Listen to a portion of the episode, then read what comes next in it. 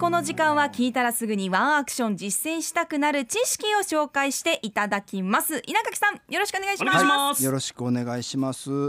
なんか7時台でベースボールアクションを持たせていただ いて、8時は防災のワンアクションということでですね、いやコーナー二つありますね稲垣さん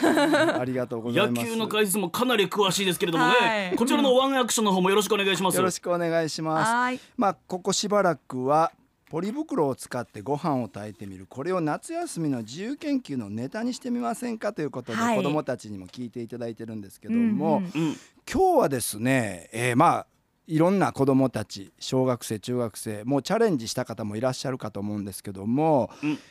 ちょっと中級上級というのをですね考えて、えー実践していただきたいこれもまあ夏休みの自由研究にはまあぴったりなんですね。おうん、ーそしてまあ、えー災害時の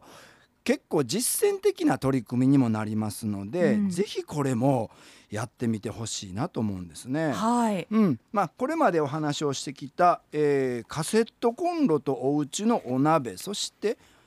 お家にあるお米と水それから耐熱性ポリ袋を使ってご飯を炊くというね試みをやってきました。はいこれは何でするかって言ったら一つは水を節約する熱を節約することになるということなんですね。はいうん2つ目として、えーまあ、衛生環境を維持する特にコロナリスクが高い中でですねしゃもじを使わなかったりあるいはできるだけ、えーもう強要するようなものを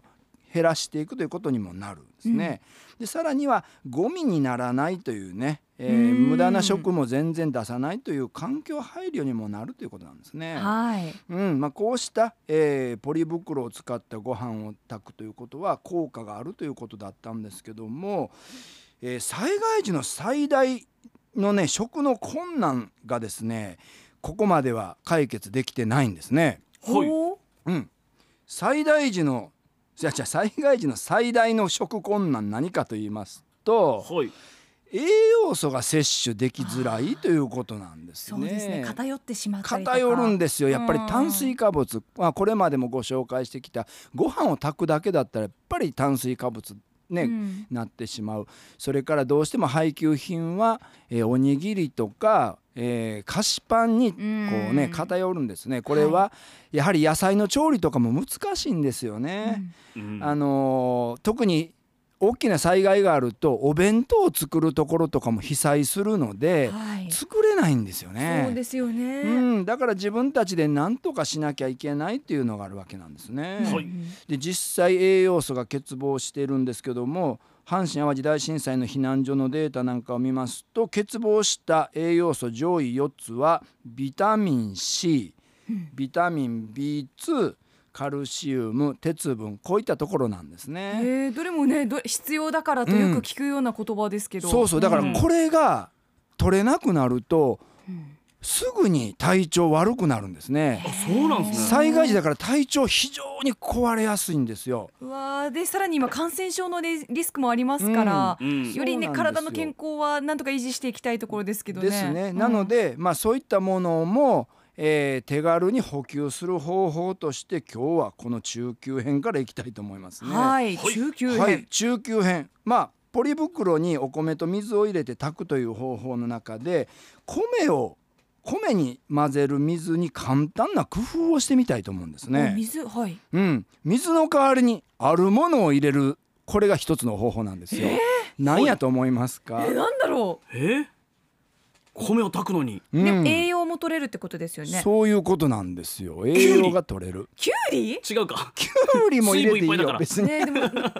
野菜ジュース。はい正解正解。あー野菜ジュースはもう抜群にこのもともとこの栄養バランスがはこうね、はいはいあの取れるようになってますよね。なるほどでそれ以外にも例えばスープとかね。はあいろんなスープ出てますやんか確か今にね、はいうん、それからコンソメなんかもいいと思いますね、うんうんつまりこれは災害時に一番求められる応用力とか工夫力の、まあ、最たるもんで、お米って水で炊くもんやと思ってることが多いけども実はそういう既成概念を壊すということにもなるんですよね。はあうんうでこれビニールポリ袋の炊飯だけじゃなくってよくお湯とかお水を入れるだけで、えー戻るお米って売ってるじゃないですか、はいはいありますね防災食品としてね、あれも別に水とかお湯入れんでいいんですよ、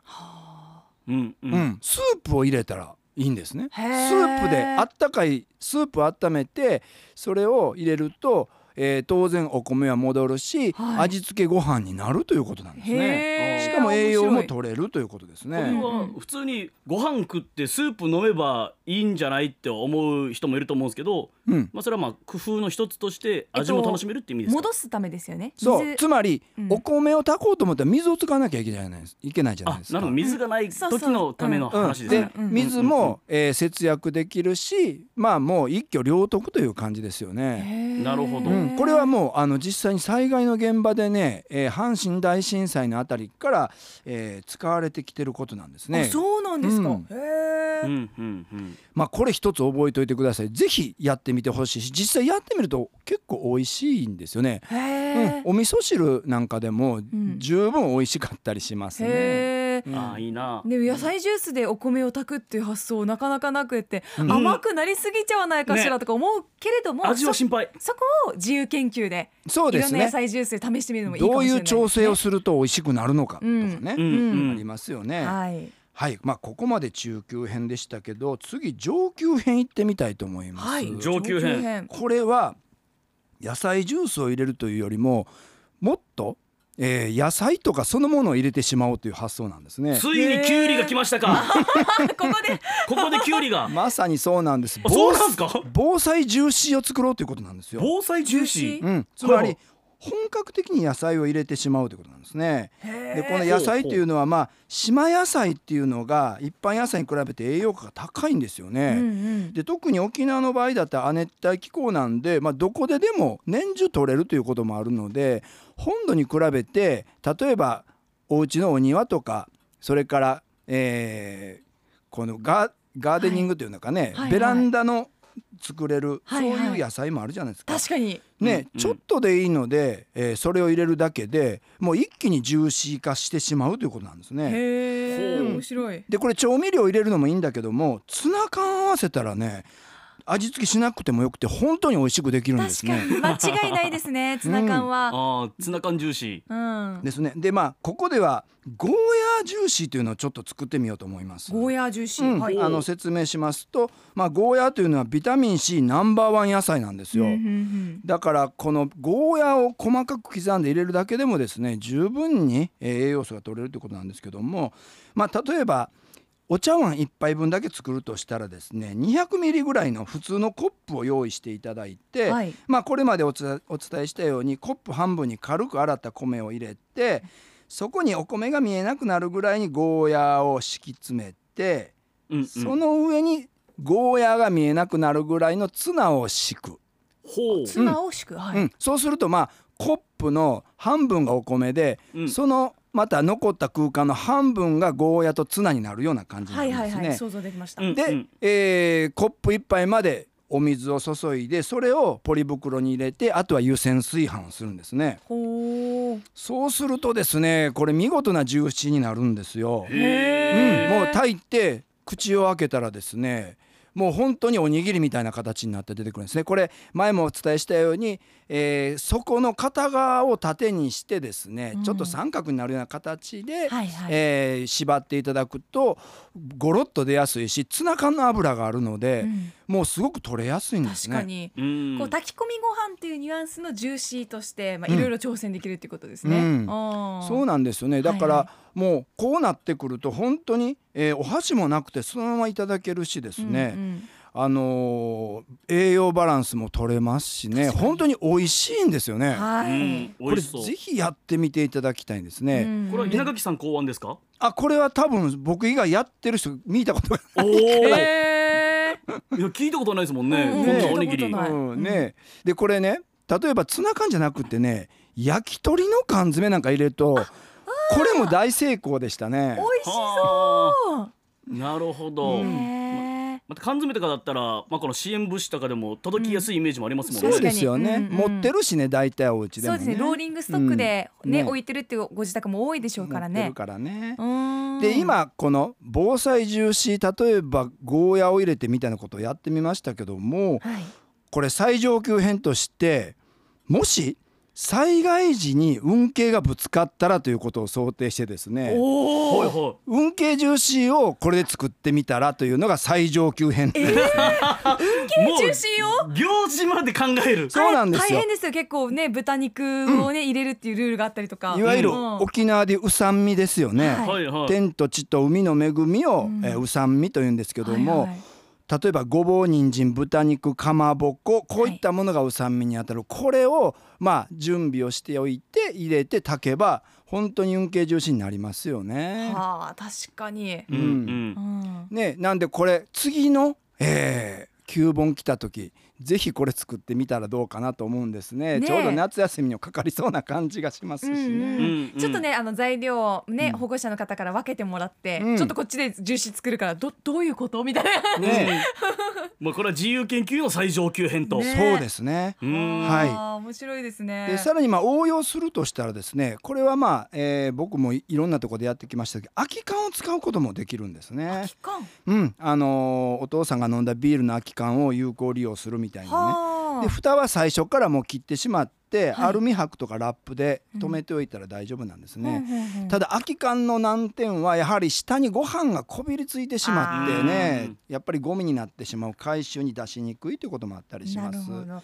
うん、あるいは、まあ、沖縄のあるいはアジア伝統と言ってもわかいいかもわからんですけどもバナナの葉とかはい。芭蕉の葉っぱでやってみるのもありなんありなんですね。はあはいはい。ほううんうんでこれもともとアジアでは例えば台湾のちまきなんかははいこうやって作られているし、うんなるほど、うんそっか。そのままなんか蒸してるイメージありますね。あねれ本当にジューシーですよね。うん、確かはいはにい。ね、それからボあのマレーシアインドネシアのボルネオに行くとですねメネペンテスライスといってこの食虫植物のウツボカツラにご飯を入れて炊く伝統料理があるんですね。嘘。うん、これ全くポリ袋炊飯と原理同じなんですよ。ほうほうほうん、いやでもなんかすごいですね。こうやっぱりこう酸のイメージが強いので食虫植物あーって。ねう、んでも食べたら美味しいら僕はまあもちろん食べたことないですけども、はいいはいや実際あのココナッツミルクを入れるらしいんですねこれはね。へえ、あ、美味しそうう。う。んほう、ちょっっともう器から材料からなかなか。ねちょっとエキゾチックすぎますね。ねでもやっぱ沖縄だったらバナナの葉っぱとかねあの芭蕉の葉っぱは、まあ、ムーチーとかでもね、え。うん。あの蒸すという意味では使われてきてますので、はいはいぜひこれもトライしてみる自由研究課題としてはいいんじゃないかなと思うんですよ。そうですね、うんなんかこう考えてみると災害時ってかなりもう追い詰められて切り詰めてっていうイメージですけれども、うん楽しむっていう気持ちもすごい大事ですねそうですね、うんやっぱり災害時美味しく楽しく食べることが次のステップにつながるんですうね。うんんうん。ねえ、なんか災害時であっても先ほどね運慶重視とかもありましたけど沖縄の伝統文化守るみたいなこともね、うんもしかしたらできるかもしれないなと、、はいろいろ想像しながら聞いていました。はい。ガッキーのワンアクション、えーこの放送はポッドキャストなどでも配信されてますので具体的なやり方なので、ね、前々回お伝えしてますからそれも聞いてみてくださいはい。今日からワンアクションしていきましょう、はいありがとうございましたよろしくお願いします。アップのポッドキャスト最後までお聞きいただきありがとうございました生放送は平日朝7時から FM921 AM738 RBC アイラジオ県外からはラジコでお楽しみください